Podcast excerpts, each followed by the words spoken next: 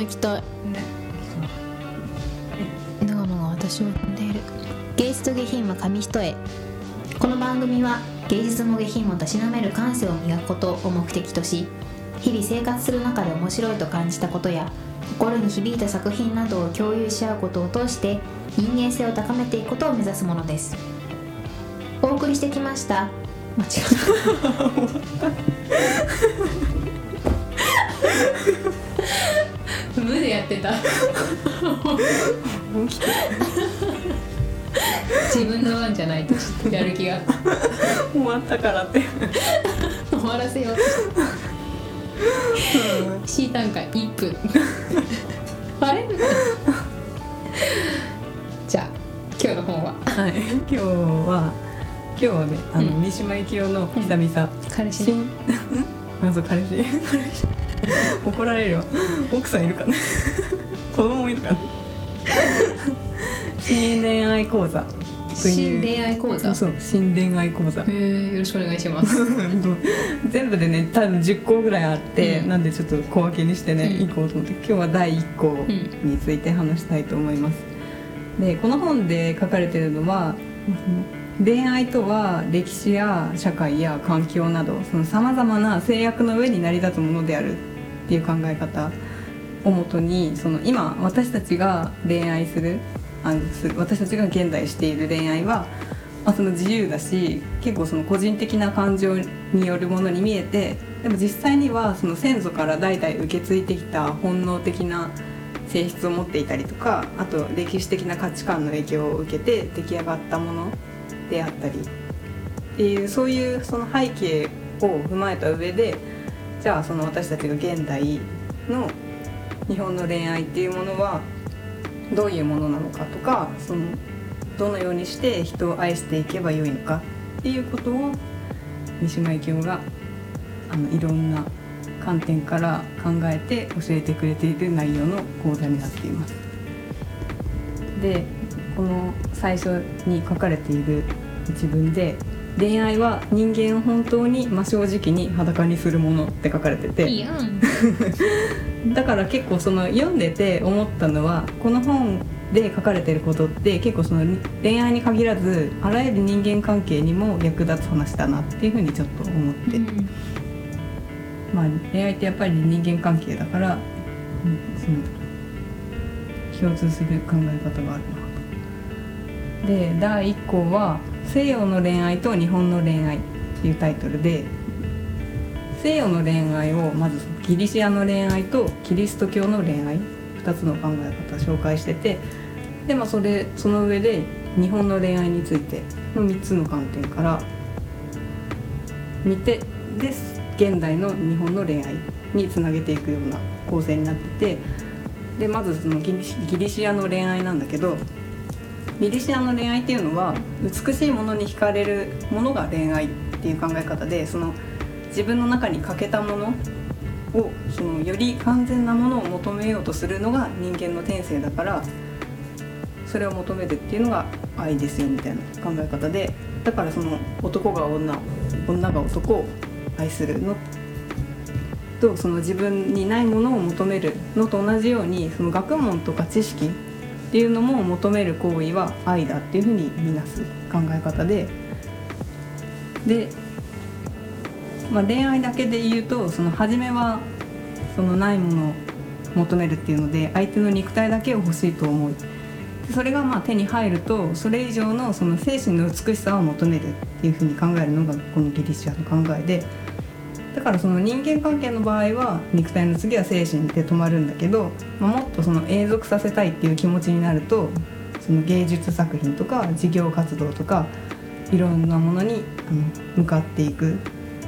でつまりその理想を追い求める姿そのものが愛っていうのがギリシアの恋愛の考え方ですよ言ってて。で次にそのキリスト教の恋愛でキリスト教はその家族も恋人も憎たらしい隣人とかも愛するべきだっていうのが愛。でつまりその動物的な欲望でその性欲だけじゃなくってを離れたものが愛だっていう考え方でその人間が自分の欲望だけに従って行動していればそのうるさい隣人とか憎むべき敵っていうものは愛することはできない。だからそこをその欲望を抑えてそういう人も愛していく行動を目指すっていうのがキリスト教の考え方。でその結婚とか結婚という形で子孫を繁栄させる場合だけそれは浄化させるっていう、まあ、決まりを設けているから一度結婚したら絶対に離婚はできない。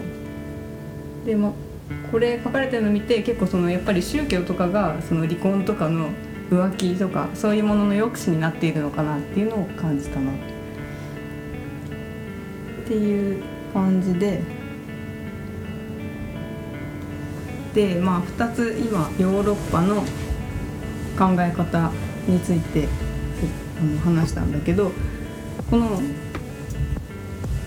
この考え方は結構そのヨーロッパ人が動物的欲望の強い人種だからこのような観念が広まったって言っててで日本人に比べるとやっぱりヨーロッパ人って体格もいいし欲望も強い。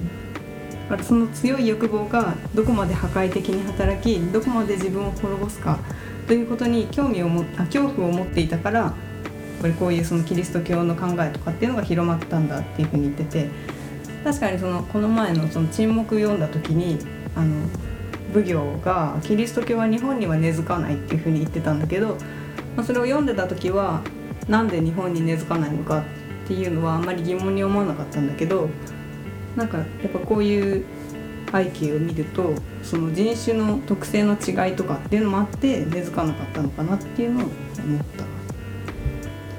で、まあ、このヨーロッパの恋愛をもとに今度日本の恋愛なんだけど日本の恋愛を遡ってみた時にその、えー、と日本の恋愛の価値観が見えるのは「万葉集」の時代まで遡って、でそこに描かれている恋っていうのはで書かれている文で、えー、とただ古い民族の素直な肉体的欲望が日本人の優しい心持ちとか繊細な生活感情の中に溶け込んでそこに美しい別離の情とか恋人に久しぶりに会った喜びとかそういうものが素朴にしかし正直に述べられています。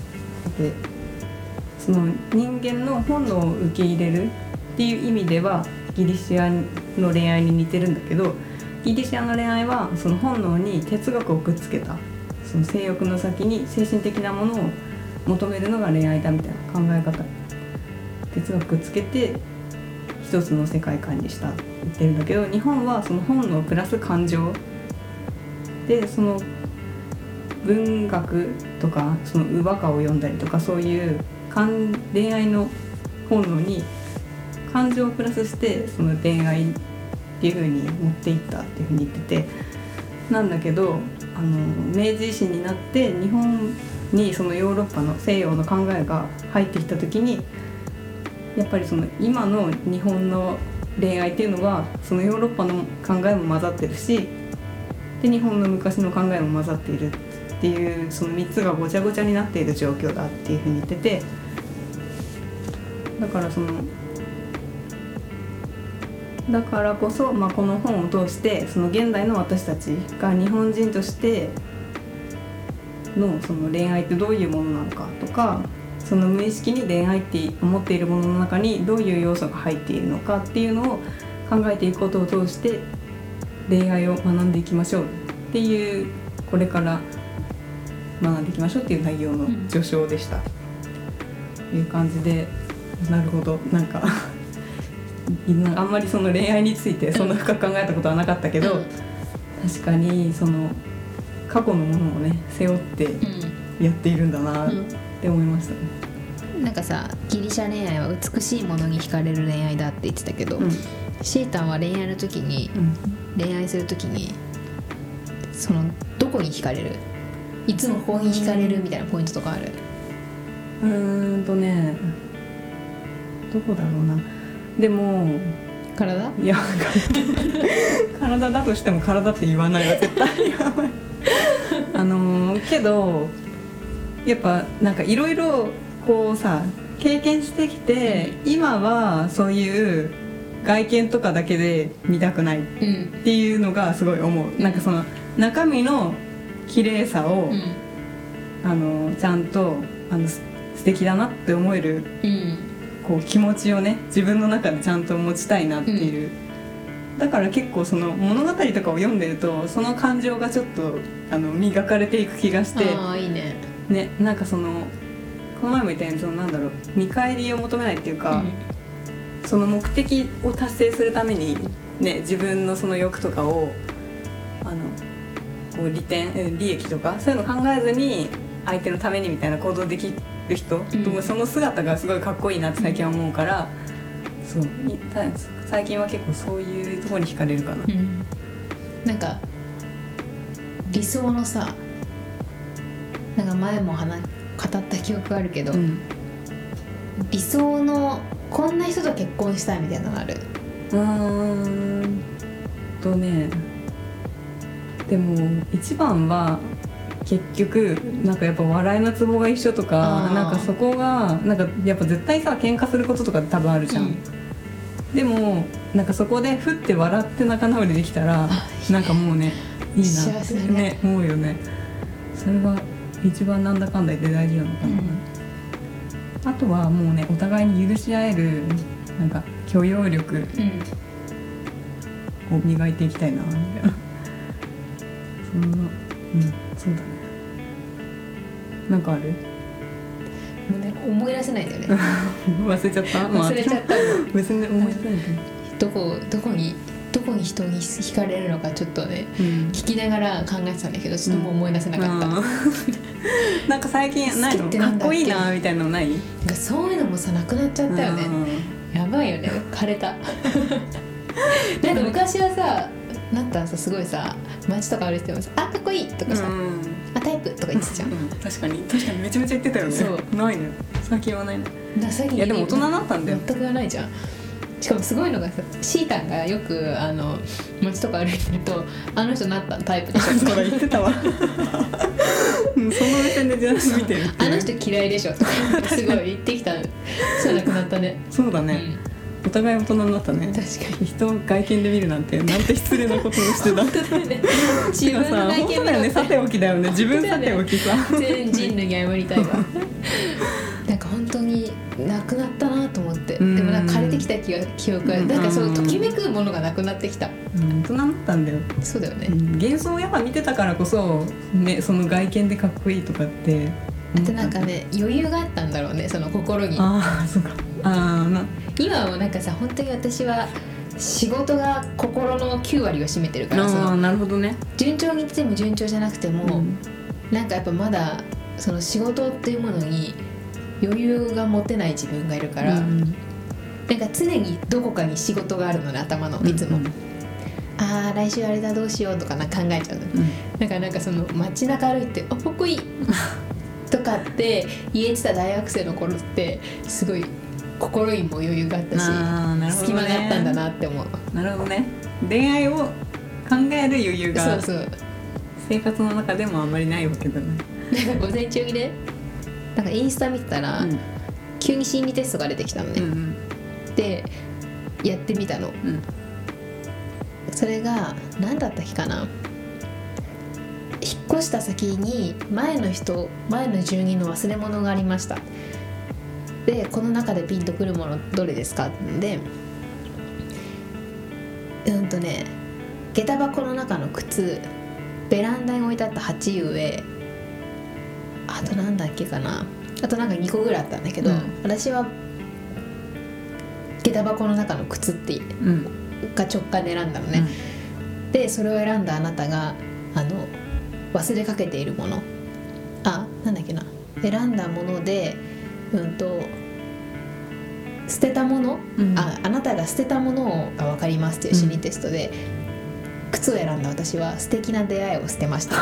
そうなの現実的な出会いに移行したの？いやなんかもう恋愛多分追い求めることをやめたみたいな多分そういうニュアンスが。ね。っていうのなんか今ちょっと話してて思い出した、うんうん当たってる当たってるね当なんかうん。確かに。そうだよね。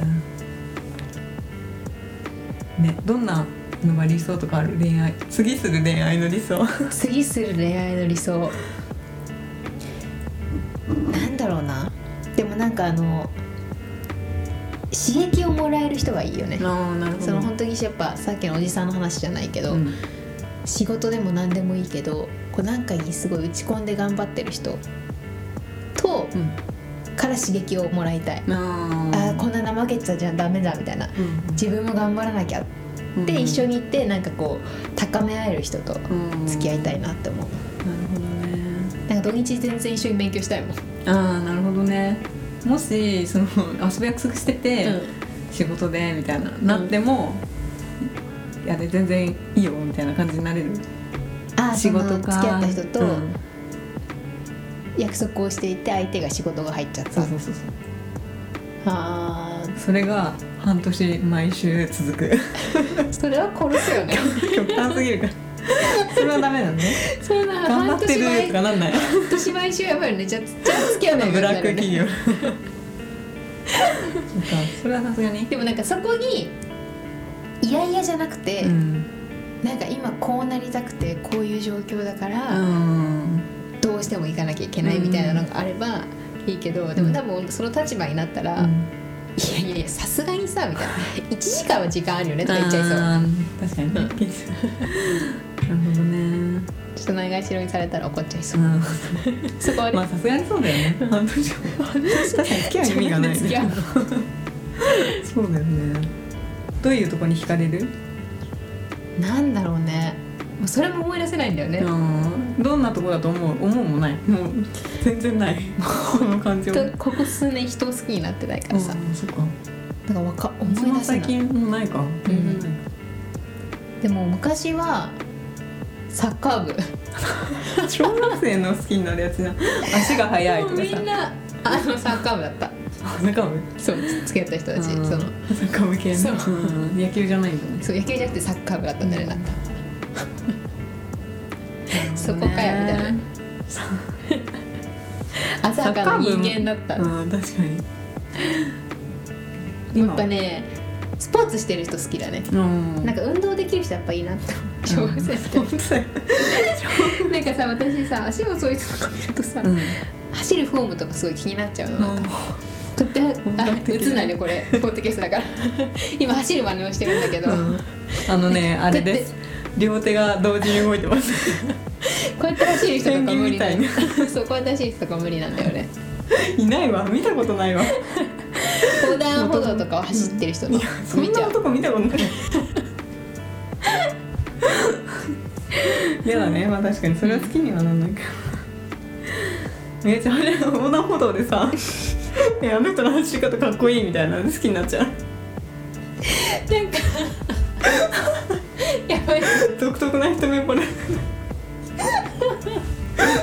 え？あれいいじゃん。あのフォーム。みたい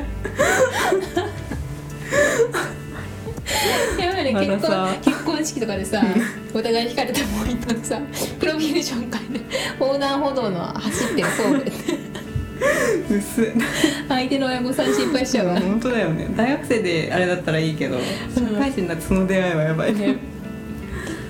なんか。でめっちゃ気が合えばいいけど、うん。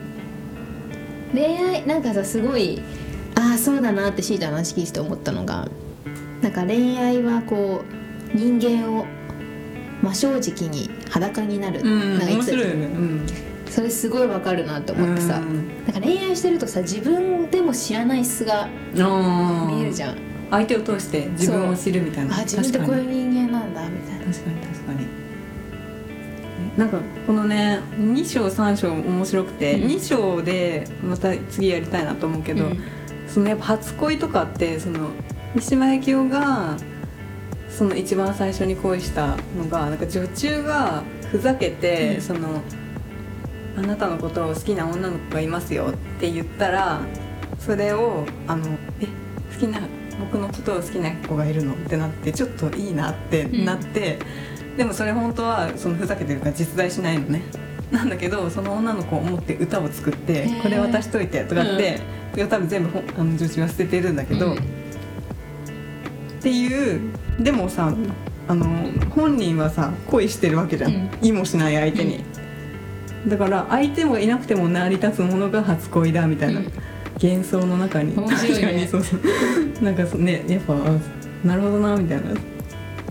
いなくても成り立っちゃうんだみたいな。でもわかる、うん。なんか私さ そう妄想好きでさ、今最近しなくなっちゃったけど、うん。高校の頃、まあ、自転車通学してて結構い10キロぐらい声でうん。通ってたのね、うん。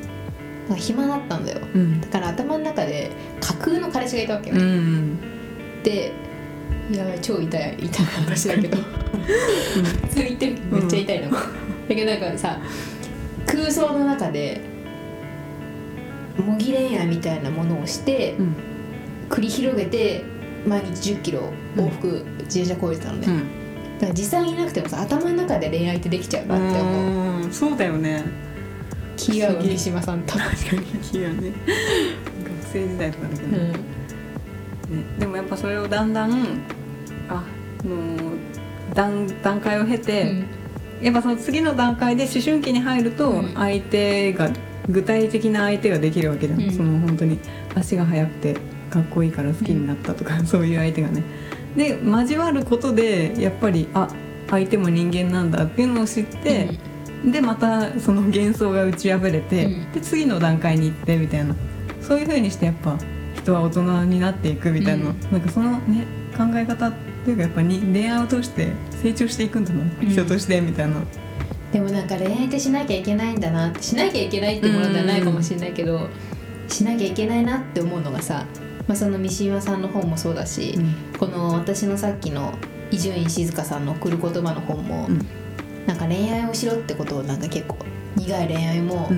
なんか経験しろみたいなことが書いてあるうんのね、うんで、まあ、いろんなそういうさ生き方の本とか読むとやっぱり恋愛なんか悪い良くも悪くもいろんな恋愛を経験して大人になっていくみたいなもの書かれてるからあなんかそれもこう自分の中の肥料としてなんか肥やしじゃないけどしていかなきゃなって、そういうの読むと思う。ーあーね本当そうだよねでもつくづくやっぱさね昔のようにはさ思いもうさなんだろうそのいろいろ知ってさ、んあのやっぱ人と付き合うことってその綺麗なことばかりじゃないなっていうのが分かるから。そうそうねって思うとでもやっぱりね成長はしてるなって思うよね。その、うんいろんな諦めもう今はさ諦めなんだろうその恋愛に対して別にその否定的ではないけど、うん。もう綺麗なものではないんだなっていう諦め、うん。その少女漫画みたいな恋愛はありえないんだなっていう、そういうねなんか段階はやっぱ経てってるなっていうのはすごい思うよね。なんかね恋愛ってどうやって始まるんだっけって最近思ってきた。うん確かに。でも書いてあったこの本にその始まりっていうか。あどどう始まるの？え 今度言うわ。忘れてた。だけどやっぱりそのこう無理やりセッティングされたものって違うよねみたいな感じだとその、うん。こうここもまあ言えばそうだと思うけど、うん。やっぱりそのもともと好きと気づかぬうちになんかこの人といると、うん。しなんか楽しいなとか、あのこの人の笑顔で今日一日嬉しい気持ちだなとか、その本人は声と気づかないもの、うん。で周りに言われて声と気づくものがうん。恋愛だみたいな。ね。ねそうそう。やっぱそういうで何かその衝突があって、うん。あの始まる。みたいなだから戦争も一緒だみたいな書いてあって、戦争もそのすごい憎しみ合ってぶつかり合ってだから意外とそれが終わった瞬間にすごい仲良くなるとか、それがやっぱ本来の姿だみたいな感じで、ね。確かに衝突大事なんだよね。うん。ねさらけ出すっても大事なんだよね、まあそれは別になんかさその今の時代だったらアプリとかいろいろあるけど最初の出会いがそれだとしてもちゃんとその付き合った後とかにぶつかれればいいんだなっていうのは思うね、なんかそのぶつかって深くなるより深くなってみたいな。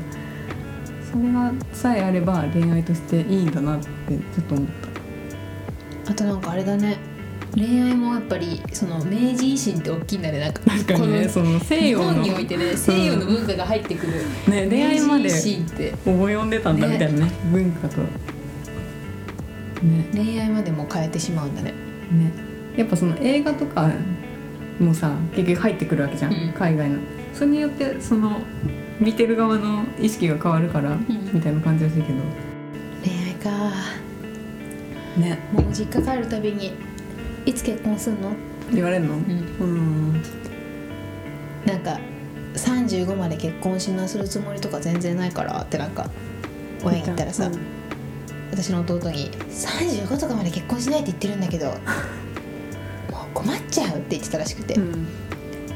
どうするの？プレッシャーが。35でいなかったらどうすんの？35相手がいなかったら、うん。多分その時はマジ全然40とかまで結婚する気ないって生きがってると思うそうどうやってると思う。うん。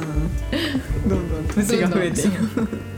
でしまいに多分40ぐらいになったら結婚が全てじゃなくない？って言ってると思う。確かに。ね内心焦ってる。老人ホームとか多分もう予約しちゃう。念のためね。いいよね。でもなんかいくつになってもさ恋してる人とかいいよね。その40とかでもさ、ね。楽しんでる人がいるもんね楽しそうだよね。いいよね。それもそれで磨い磨いておこう。ね。恋愛で自分を磨いて。ね。いつかねこのポッドキャストで彼氏との話をああできたらいいね。ね。目標にしよう。彼がさーっていいね。できるかな？できるかな。恋愛忘れちゃった本当に忘れるよね。うん。どうやってなんか本当に人を好きになんか付き合ってる人ってどこでなんか出会ってどこで好きになってるのかが分かんない、うん。確かにね。でどうやって本当に人を好きになるかが分かんなくなっちゃった、なん。であんなにさ中学高校の頃ってしょっちゅう人を好きになってたんだろうと思って、確かに。まあ、そんだけね男子いたしね、まあそうなんだよね。毎日さ半同じね空間に、うんもう今もいるっちゃいるか確かにいる人いるなめっちゃいるな。全然いるよね。そういう目で見ないもんねお互いね。さ困るよね。そんな目で見られてささあてか申し訳ないよね。そうそうそうこっちが見見てたら申し訳ないよね。向こう仕事しづらいじゃん。こんな仕事もできねえ女が。勝手になんかこっちは仕事してんだよって思われたらうん申し訳ないから、見ないけど。しかもなんかね今学生の頃ってさ別に学校内で、ね、の人と恋愛しても何にも問題なかったけど、うん。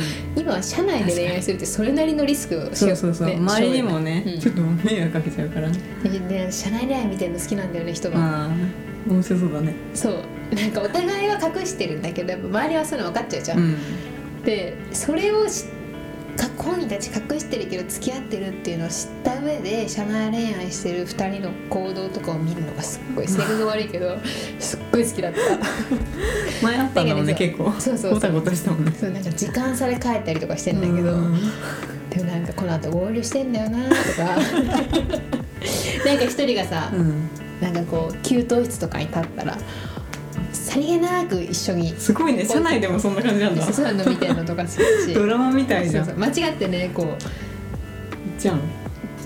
給湯室とか入った時に別にイチャイチャはしてないけど、うん。なんか2人でいるとことか入っちゃってでも本人たちは別に付き合ってるってバレてないと思ってるんだけど、うん。こっちは知ってるから 勝手に気まずくて「ああすあすいません失礼しました」とかって言って出ちゃうんだけど「いや何が失礼しました」だって。うん確かにみたいな普通にね普通他の二人だったら全然普通に入るのに。そういうのみんなすごい好きだったな、うんいいね。そう。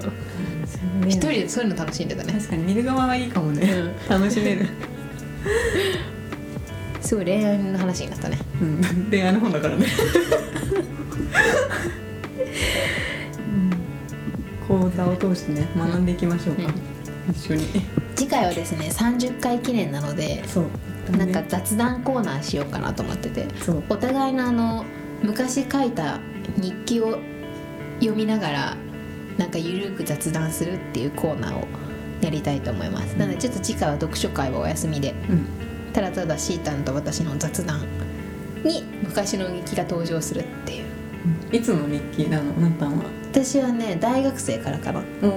ずっと書いてんの？今も。今もねそうなんか何かがあった時に書いてる。こう毎日は書いてないけど嬉しいことがあった時とか年末とか嫌なことあった時とかなんかその区切りみたいな時に書いてるから。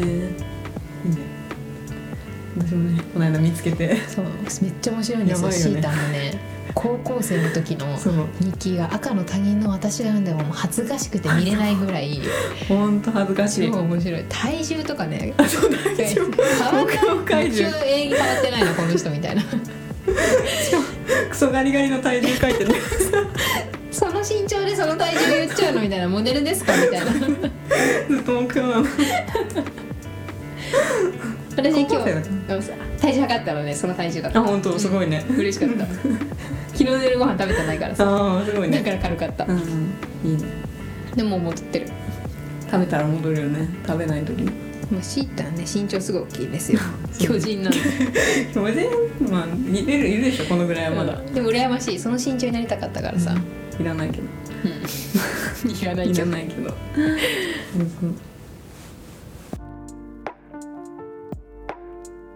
お送りしてきました芸術と下品は紙一重。そろそろお別れの時間です。この番組では皆さんからのメールを募集しています。私たちに聞きたいことややってほしいことおすすめの作品番組の感想など何でも OK です。メールアドレスはゲイゲヒ .nksk.gmail.com です。